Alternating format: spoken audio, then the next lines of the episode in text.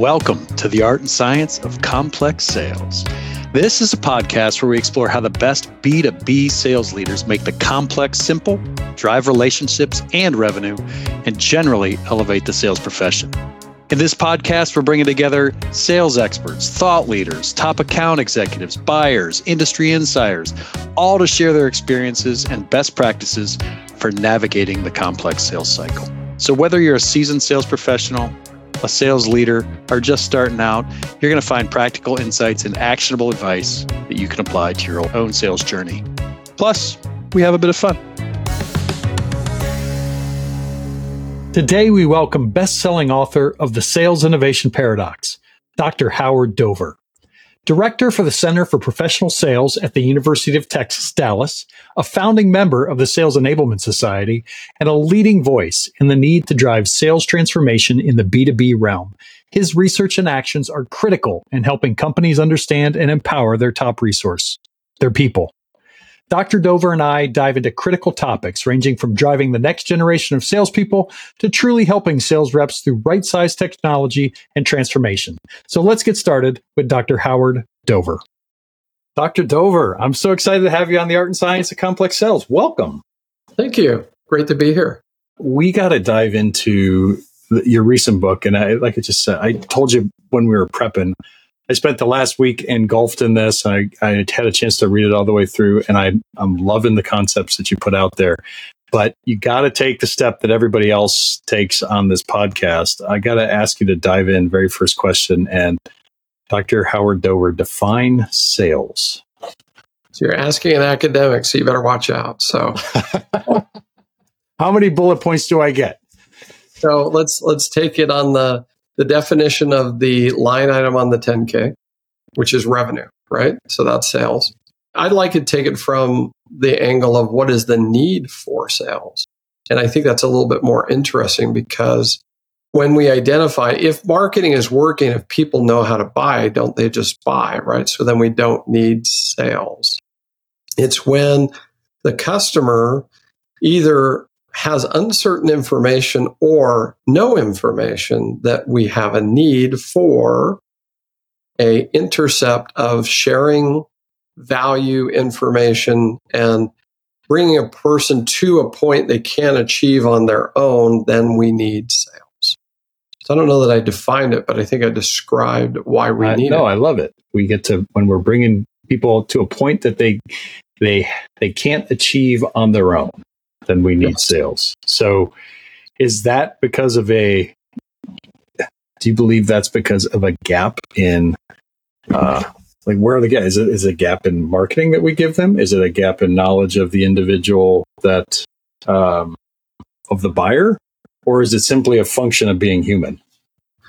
Well, I, th- I think it depends on the different scenarios, right? If we're an individual buyer versus a, a corporate buyer, let's stay in the corporate space and say um, element number one is I, I, am just not aware of my problem, um, let alone your solution. Or I am aware of the problem, I'm not aware of your solution.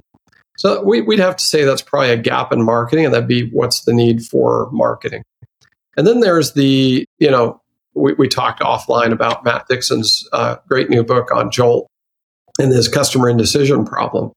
And that is that I, I know I'm interested, but I'm having a hard time getting a complex sale done. So I may need somebody's help to come in and not sell me, but help me buy. And uh, because they've done buying before, they've coached other people to buy this product. So I actually know what you're going to go into. I know what you're going to run into. And this is around some of the Gartner work on sense making and some of the other things around just helping the buyer understand what they're about to run into. So I take away some of the uncertainty and I help them traverse a very expensive process that I'm about to endeavor on. That if that cost isn't mitigated, uh, the cost is greater than the benefit, and I just simply won't buy. In your time as an academic in this field, have you seen a transfer of? We've all seen a transfer of features and benefits to you know being have to be able to be pitch perfect to you know truly understanding the buyer and, and that helping them buy. Like what has been the in your book you outline you outline the transformation of the past essentially 20 years of both the buyer and seller and the technology that goes along with it. But trying to be concise on a question and i'm failing. Have you seen that that massive shift even in how we message and communicate because of the function of what the buyer needs I, yeah but i think the gist of your question is has the buyer changed and that's and, the gist of the question yep and I think the answer is clearly yes, the buyer has changed, right? And so it's a combination of factors. Number one is as everybody listened to the Challenger sale way back when, they told us we needed to put insights out there. We needed to be digital. We needed to put you know lots of content. We needed to have thought leaders out there. So we, we have enough content out there now. So the buyer knows enough, but the buyer state, sits in a state of, okay, so now now now it comes down to the question of what does the seller bring to the table? And and I think the challenge is that the best sellers bring quite a bit to the table. But the vast majority of sellers actually don't bring anything to the table if we listen to the buyer surveys that are being done. They're actually complaining about the lack of value. I mean, the, this rep free, the desire is 80, 80 plus percent of buyers want a rep free experience. I, I love people who critique that and say, well, tell me a buyer who wants to be wants to be sold.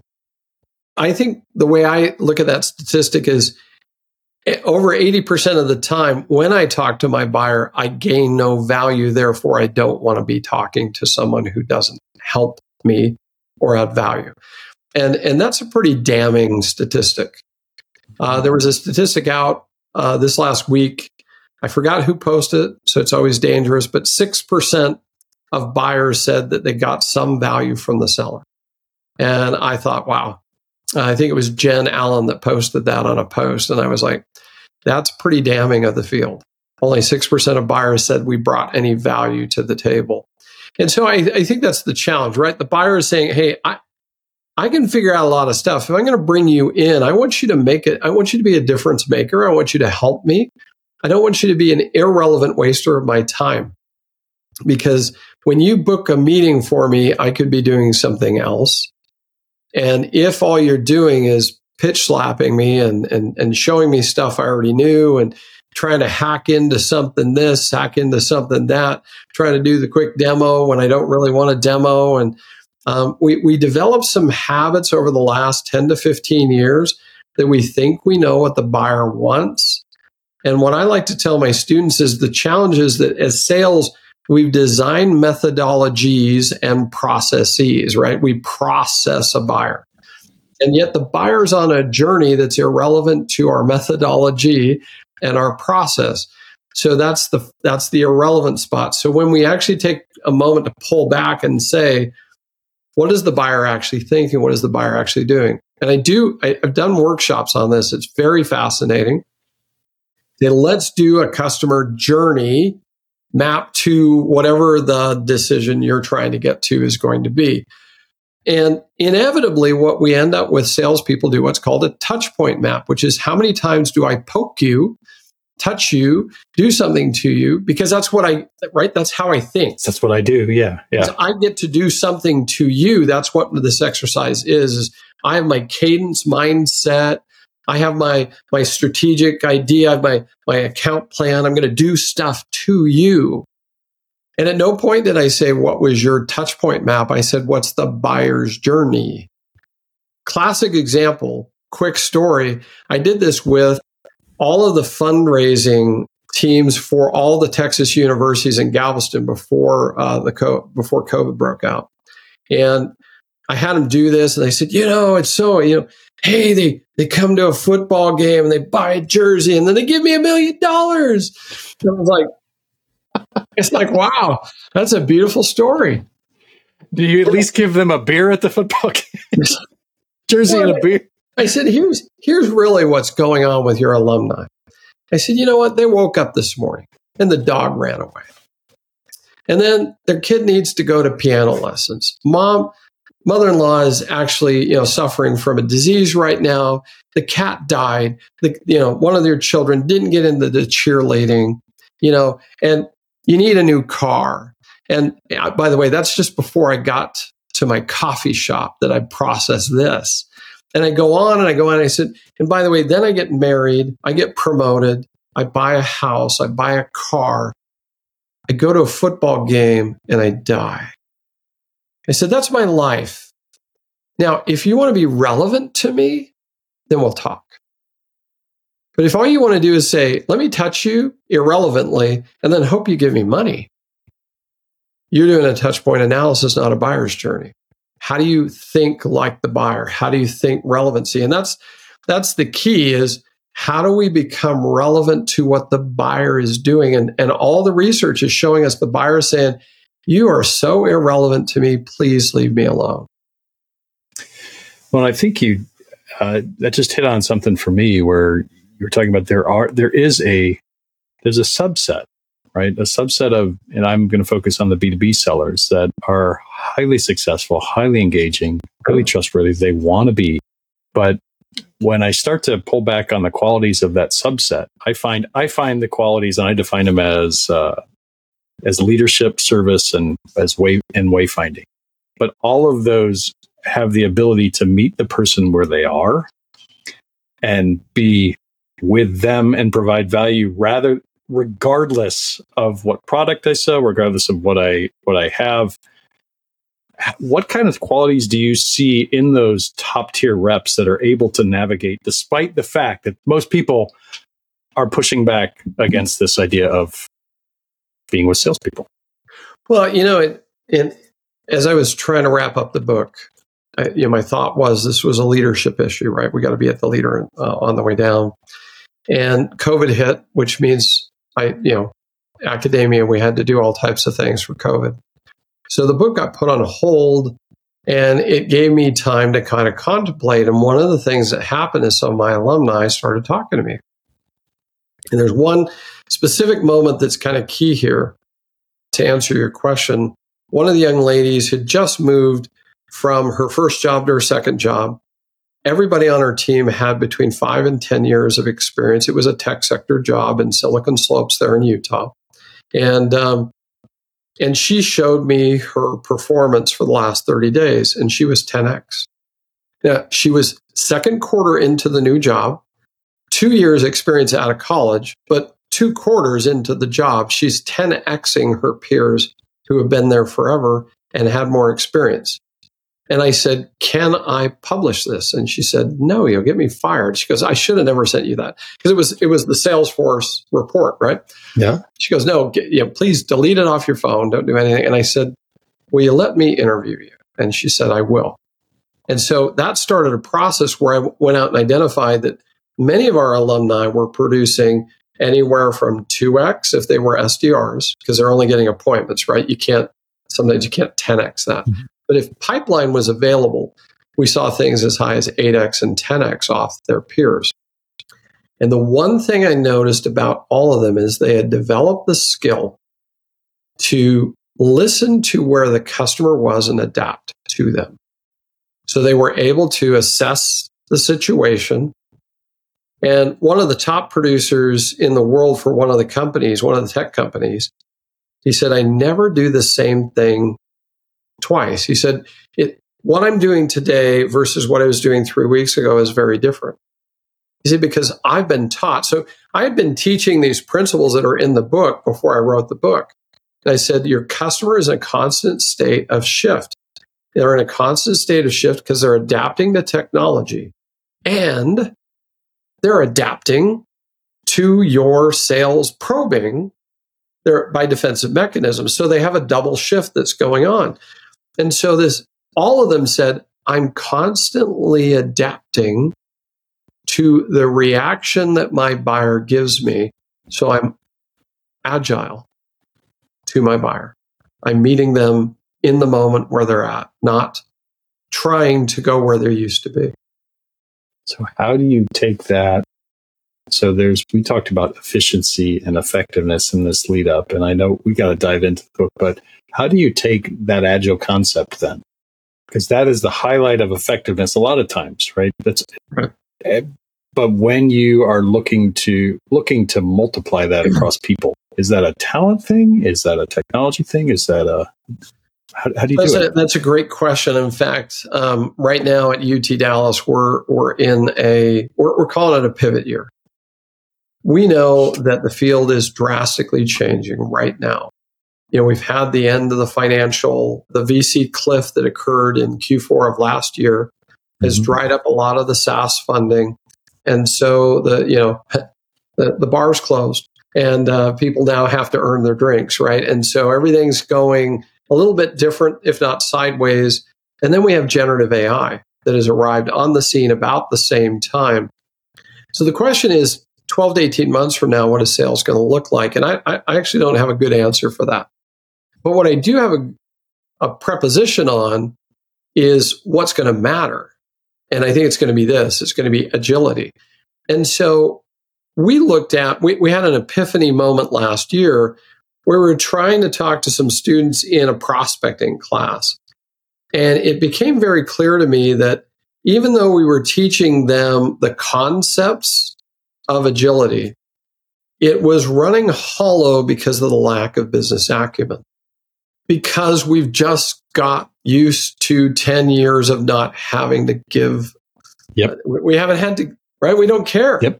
Yep hacking. Hey, if I can get you to a meeting, I did my job. Hey, if I can get you a demo, get you starting up on a you know a small group trying to do this app, I did my job. It was all hacking. So everybody hacked, hacked, hacked, and in the process, we don't have business acumen. We don't understand how businesses make money. Mm-hmm. So now all of a sudden, where this is really coming to a crux right now is I don't know about you, but 5.5% or 5.2% on T bills rolling every four weeks is a pretty good rate of return for me. And you just go get your Treasury Direct account and you beat the bank. Now, if I can do that, a CFO is probably doing something a little bit better than what I'm doing. And you have to beat a 5.5 rolling four week return. And you used to only have to beat a 0% four week return. Now all of a sudden CFOs are king and you have to understand how a business operates to even get a meeting. And everybody is struggling because wait a minute, I know what I'm doing and yet it's not working. And it's because we don't understand how businesses operate. We don't know. We don't understand how our customers make money. We don't understand how our customers. Why are we relevant to that customer? When I started teaching things, I, I was visiting, I've been visiting with a lot of people on this. Um, Dave Brock is a big one with Partners in Excellence. We've been we've been talking about this for about a year. Becc Holland um, with Flip the Script is someone else that I've been talking, and then Jock over at Winning by Design. These are all people that I think we're all trying to look at what's going on and say, hey, how can we? And John Barrows, you know, how can we how can we harness where we're at to move the field forward to where we need to be? And one of the underlying things is I said, well, you can't teach agility if I don't understand how a business makes money. That's I, have been using different terms, and it's I, I think this is fascinating. The the overlap of terms. I, I've been been on this thing and harping around context. Right? Yes. Because I, I came from a communication background. I got that's where I got my master's in it. So context creates meaning, right? So shared context, the ability to then is a is a big portion of meeting. And there's no way that i can under truly understand the problem that you have and you operate in unless i understand the context of the world in which you operate. And that requires me to be able to lead myself to be able to say i don't know.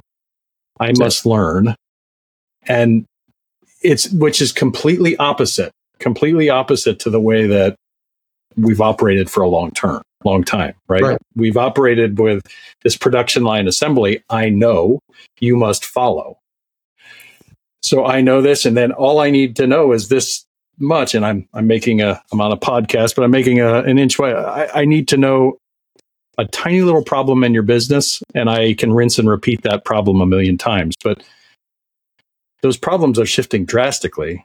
Yes. And I what I'm hearing from you is what I'm leading on myself, and I'm calling leadership and context, but is is really the ability to the ability to understand, right? As a it's it's two things in my view. The first one, which is a challenge, and this is an area I, I'm I'm ignorant on how to create this and whether it's a skill or an attribute of an individual. But you have to be genuinely curious, right? The curiosity is something we haven't needed to do. If you're genuinely curious about the person, the business, you're, you're going to ask some great questions around curiosity. Then the challenge that comes next is around the ability to analyze that information. And we did a study, I think this was right before COVID or right during COVID. We reached out to LinkedIn and Karen Peesker up at uh, Ryerson University in Canada, myself, Willie Bolander, who's now over at A&M, and Peter Kerr, who's, I think Peter Kerr somewhere up in Canada, well, uh, and John Lister, who was the, the VP of sales at Sales Solutions at the time. We did a, a research study where we looked at all of, I mean, LinkedIn has all the data on what are the skills of the future. And so we, we looked at that and said, okay, what was it? Well, the number one skill that came out a few years ago uh, when we looked at all that data was analytical skill for the future of sales. It's the ability to take, we can turn on tech right now. Mm-hmm. We can turn on tech to do one of two things. Number one, we can automate what a human should never be doing anyway, like sequences. I'll, I'll leave that there and move on. and uh, the second thing that we can do with technology is we can augment the human intelligence and the human capacity. The augmentation is the more interesting game we need to think about. But to be able to augment the human brain, we have to train the human brain to be able to do that kind of work. For example, a great analogy here is when we take technology, take an Iron Man suit. If you've watched the Iron Man movie, it's a great movie. And he escapes a prison by, by being able to fly. But you can run really fast in an Iron Man suit, really, really fast. And you can jump really, really high in an Iron Man suit. So if the only thing you know how to do is run and jump, then you're going to run really, really fast with the Iron Man suit, or you're going to jump really, really high with the Iron Man suit. And what you really need to be doing is learning how to fly because you have the capacity to fly now. And so we aren't even talking about the potential collateral damage that will exist by making those legs run really, really fast. What ends up with the legs at the end of that? Are they, you know, are they jelly or, I mean, do you have to take them to the hospital because they can't run ever again? I mean, these are things, right, that when we deploy technology improperly, we actually destroy human capital and human beings. We destroy dreams oftentimes in sales because mm-hmm. we don't know what we don't know and then we turn things on. So the opportunity here is if we can turn on the technology but now, how do we get the mind ready to ask the right questions, be genuinely curious, and then have the analytical skills? We have to be building business acumen. We have to be building business intelligence. So we actually did a project last semester that was kind of fun. We sandboxed this. So I, I wish I could tell you it was an A B test. It wasn't. We ChatGPT came on the scene and I said, I, I'm going to go with it. This was January. And I said, all right, and we contacted contacted by lavender so we got to use some lavender um, you know so we did ai and ai to do some outbound and i'm going to tell you one story that tells you where the problem is so i had my kids generate the email from chatgpt giving information that's coming from linkedin now my smartest kids actually took personality profile data from xiq and had that feed into chatgpt so they even got more relevance and then they moved it over to Lavender and tightened it up for right deliverability and response. And then they shipped it out. So here are the results. Previous year, we had a 19% response rate. This year, we had a 22% response rate. The upper bound was 36% in the previous semester, it was 47% in this semester. That was the best team. But that's top of funnel. Bottom of funnel, our results were lower. Now, here's one knowledge, one story. So this kid came up to me and said, Hey, I want to tell you something. Travelers, travelers commercial division insurance. He said, I had no idea what commercial insurance was, let alone travelers. But I saw the director lived in Dallas. So I said, Hey, ChatGPT, if I'm going to send an email to the director of commercial insurance at Travelers, what should I ask him? What would be the things he's thinking about? And it gave him some answers. So he actually sent that email over to the director of commercial insurance for Travelers in Dallas. And the guy said, Wow, you're really intelligent. Those are great questions. I'd love to jump on a call and have a conversation with you. And then the student arrived on the phone call.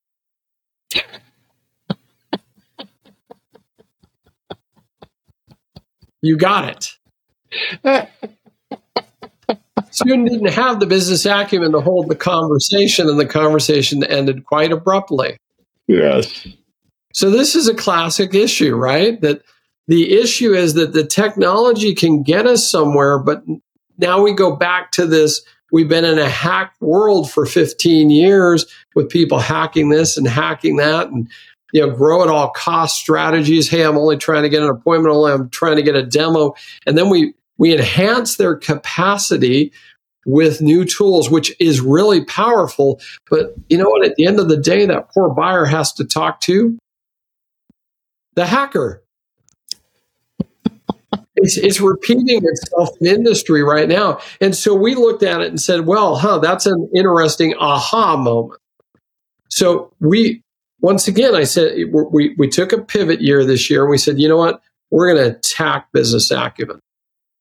We got a project we're doing with with uh, Partners in Excellence and Dave Brock, where we're using a, a questionnaire he's designed, and we're going to try and explore if we have our students ask key people these key questions not about this isn't discovery this isn't even a demo it isn't isn't a gap disco it's not it's just deep discovery about I'm genuinely curious about what you think about in your life and your role and your company. And I just want to learn from you what things you think are going to happen in the future and what the hardest things you've done in the past.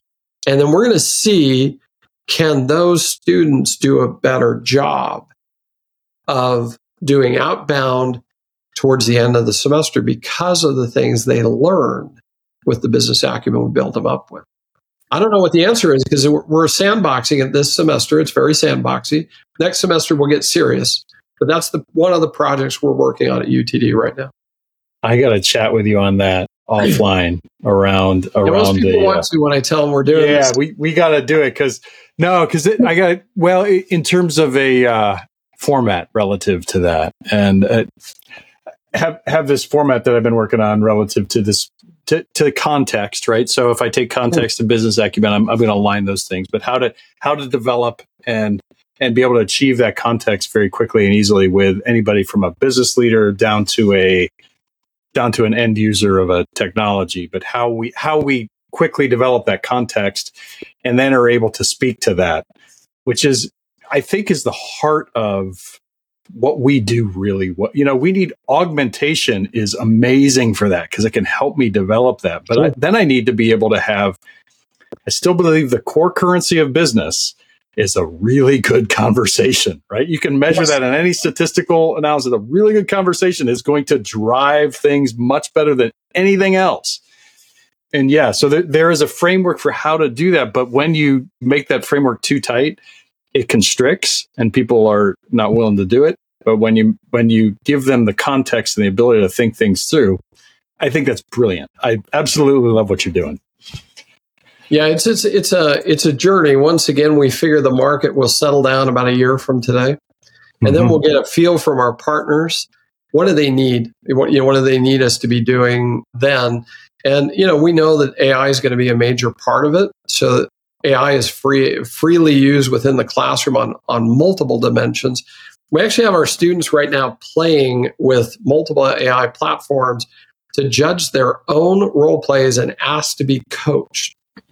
And we're anticipating some breakthroughs with a couple of technology partners that by the end of the semester, we'll actually have maybe digital twins and, and networked intelligence that actually will give them good feedback we're not worried about the good feedback today. We're simply saying get used to asking the AI, upload your transcript of your call, ask it to give you feedback in specific areas that you're trying to work on. And it's okay if it's garbage, but we want you to get used to that motion of saying, I'm going to get feedback on my call.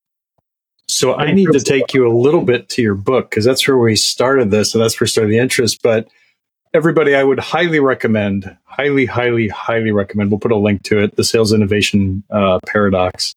It's a great journey and on the technology as well as the skills that are that are critical in developing. But so, do you feel that those concepts and you, pro- you published that what in twenty two? Yeah, it was it was last year in the end of October. So with the rate of changes going on right now, like it's 23 at the end of October, are the concepts from that more relevant or less relevant given the changes that we're seeing in sales? So I'd, I'd, say chapter one is going to feel a little dated um, okay. just because it was based off the data uh, up to the book.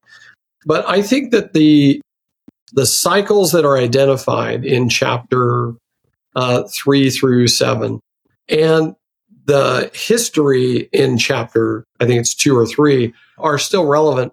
And then the inertia chapters at the end are, I think, will be timeless.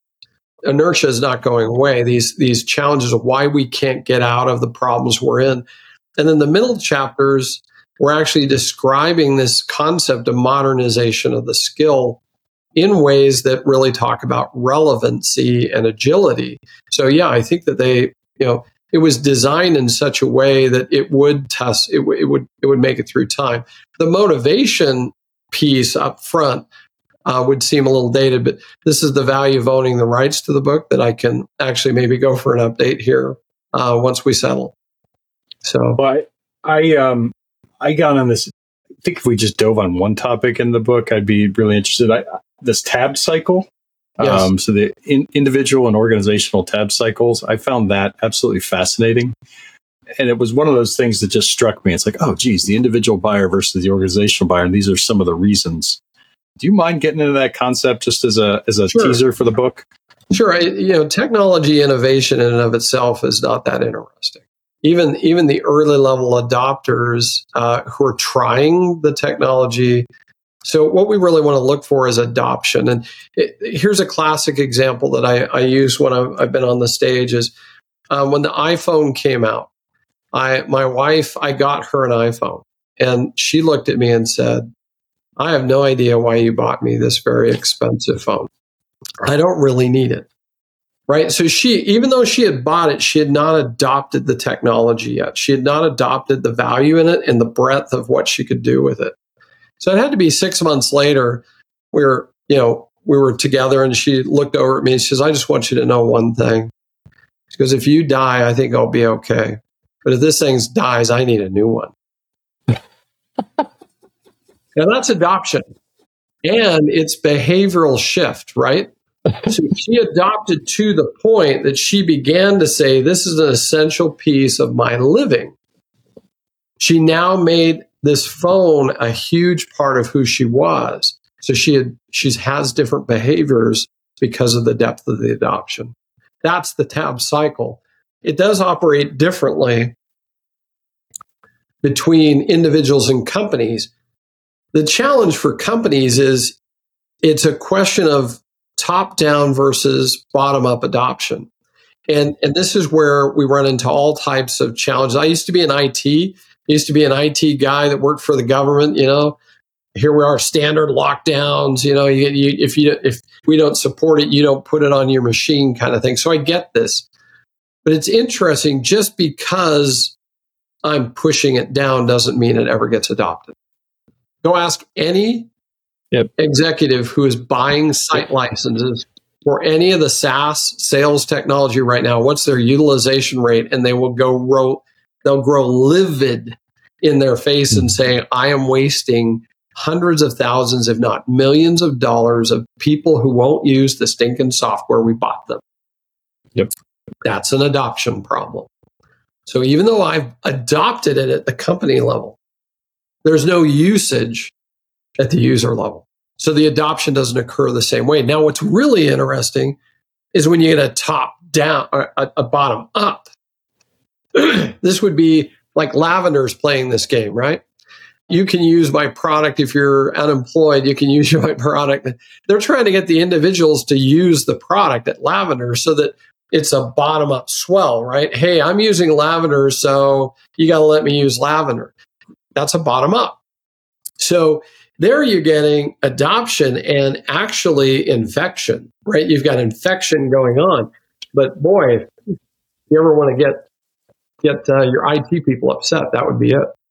Yeah, I just did a talk. It, why that hit me so hard is I just did a talk on on uh, this idea of this technology confusion gap. But when people are allowed to I love letting my I love the size of organization I'm in right now as a chief revenue officer. It's it's amazing because I the I have the ability to let a team build in leadership into a team and trust them and then let them play.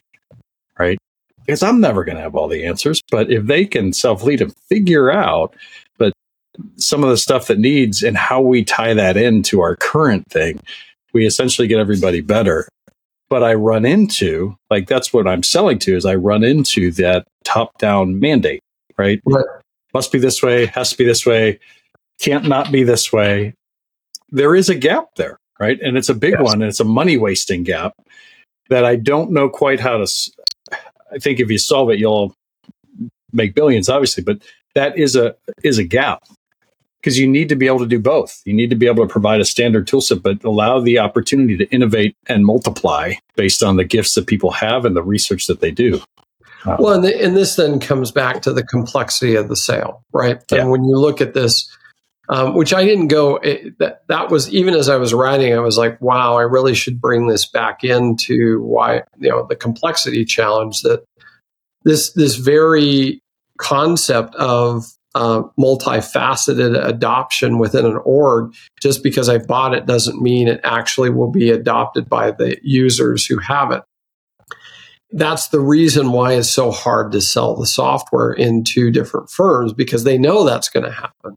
Yep. And so the, the, it, it comes full circle back to the sales cycle to say, well, this is this is the challenge we're up against. The the very tab cycle is the reason we struggle to sell because the adoption is it's not continuous. It's probably discrete jumps, and it, it isn't as simple as individual adoption.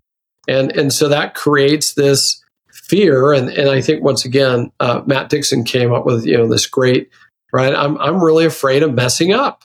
FOMO, yes. I I bought I bought. Yes a thousand seats of this piece of software and only a hundred people are using it. I'm on a three year agreement and everybody is mad at me. So now you're going to ask me to look at another piece of technology? No, I messed up. Yeah. I'm afraid of messing up again. And, yeah. and the tab cycle comes back on the sales side of the fence too. When I tie that to the Peloton world as as well, right? So you have both of those things coming. And like the Peloton world is like you're riding, you you think you're riding with somebody else, right? But you're uh-huh. riding by yourself in your home in your jammies, and you don't really have the the interaction and the the team the virtual team is not the team. Like it, it sure. we, we try to make it that but it's so much harder to make that decision when you're so distributed. Hey i am gonna we have to cut off because we've been going for we've been going for uh, quite a while and i i just want to thank you. This has been a fascinating conversation and i learned so much by reading the book and by our previous conversation this one. I can't wait to get this out.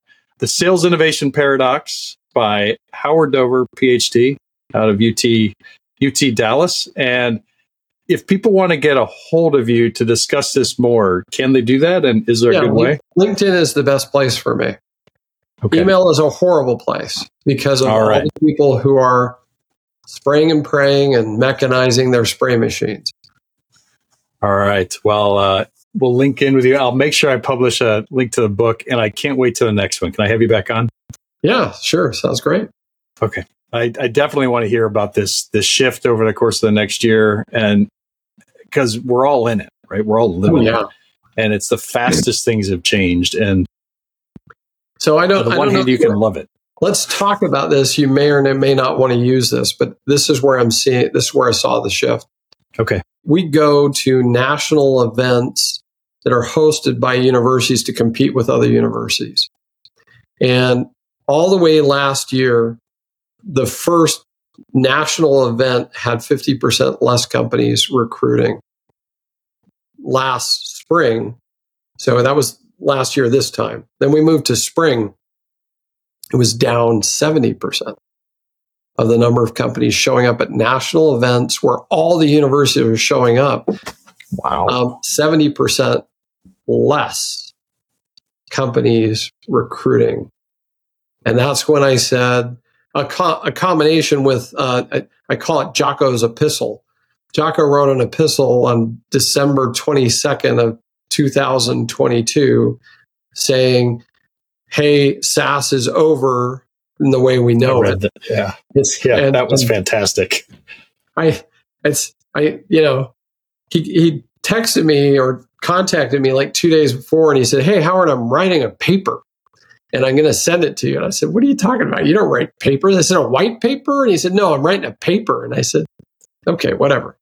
And then on the 22nd, you know, my kids are here, the whole family's here for the holidays. And I go, huh, look at this. Nobody's awake. So I, I look at my email and I go, yeah, look at this. And I, and I, and I open it up and I start reading it. And I finished it before Christmas. I finished it the next day because I said, oh my gosh, he is laying out the end of an era. And mm-hmm. what's scary about that is I think he's been pretty spot on.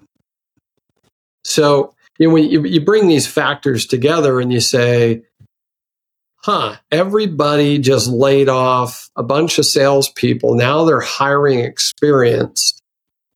But you know what's weird is they're just, it's musical chairs right now.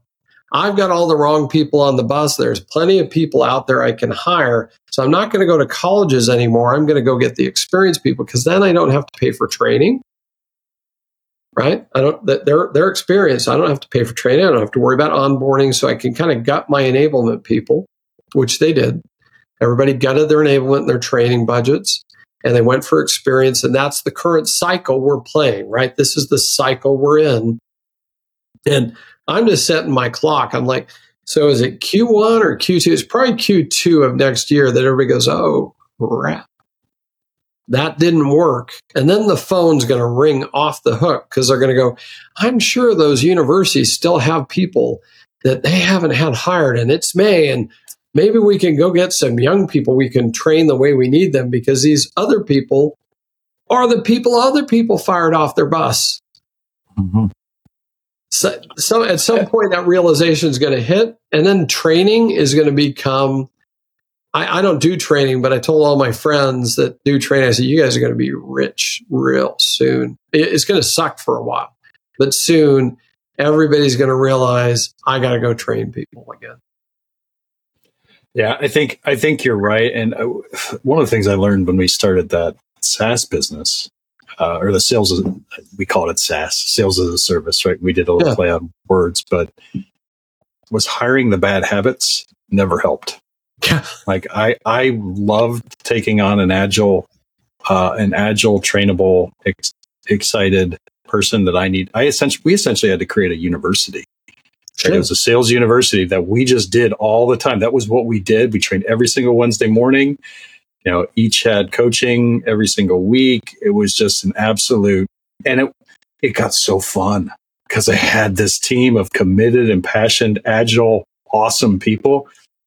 And, but we never hired the bad habits, right? And that was how we won. I mean, it was really cool. But and when you see all this shifting, it's like it reminds me of 2000 and when I when I first got into sales in 2003, I was hired at a company and it, they were they were trying to go for a round of funding and so they brought in they essentially brought in a VP of sales and a whole his eight salespeople followed him that had okay. all been really successful in the late 90s, but none of them knew how to sell.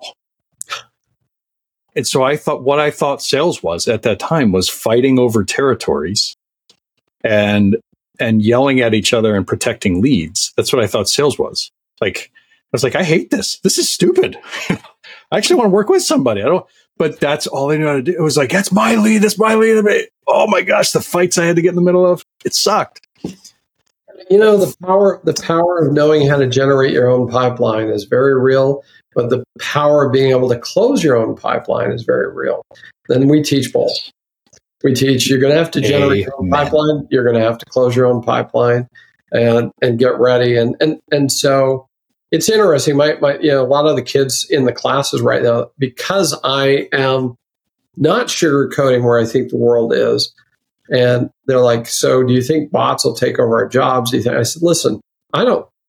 I think you guys are going to hit the market right at the moment the market's hungry for you.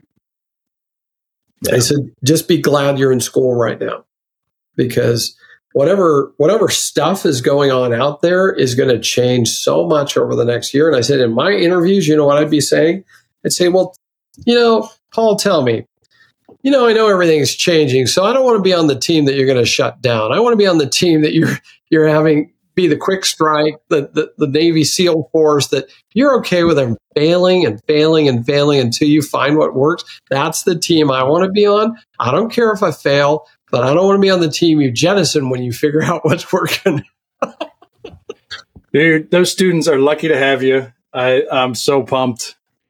Hey, thank you so much, Howard, for the for getting on here and working with us. If people want to reach out to you, they can connect with you at Dr. Howard Dover on LinkedIn. They can also check out your book uh, and find that on Amazon. So that is fantastic. It's a, I'd highly recommend the read. Um, and it's just been a pleasure, honor to speak to you. So, with that, we'll sign off today from the Art and Science of Complex Sales. Have an amazing, amazing day, everybody. Thank you so much for listening to the Art and Science of Complex Sales. This podcast is sponsored by Membrain and our partners from around the globe. Here at Membrain, we believe that B2B sales is at a crossroads due to decades of quantity based prospecting, information overload, and really a shift towards efficiency over service and pitching over leadership in sales, customers are saying enough is enough. They're tuning out average performers and choosing to take most of the buying journey on their own. This results in up and down sales results, forecasts that are all over the place, and salespeople that are half committed due to the fact that they're having poor results and they have an inability to truly connect with customers. We believe the road successful companies are taking to combat this is threefold. Number one, training to create leaders and executives across all areas of the team with strong habits and sales methodologies that bring value. Number two, technology. Technology that focuses and helps a salesperson succeed and reinforces great habits rather than wasting their time on filling out fields for reporting or wasting their time on spamming customers that have no interest in ever buying. Third, talent. And I'm talking about talent that's empowered and emboldened to make a difference for their customers and their companies. So, where are you on that journey? Membrain and our network of partners across the globe are here to help and to elevate the sales profession. We streamline critical technology by combining CRM, training and enablement, and more into one seamless platform. We drive best in class methodologies through our partners. They provide the top thought leadership methodologies and resources from across the globe. And our collective efforts are dedicated to recruiting, training, coaching, and empowering, and measuring the habits of the top teams in the world to ensure success. Join us at membrain.com to learn more. And thank you so much for listening.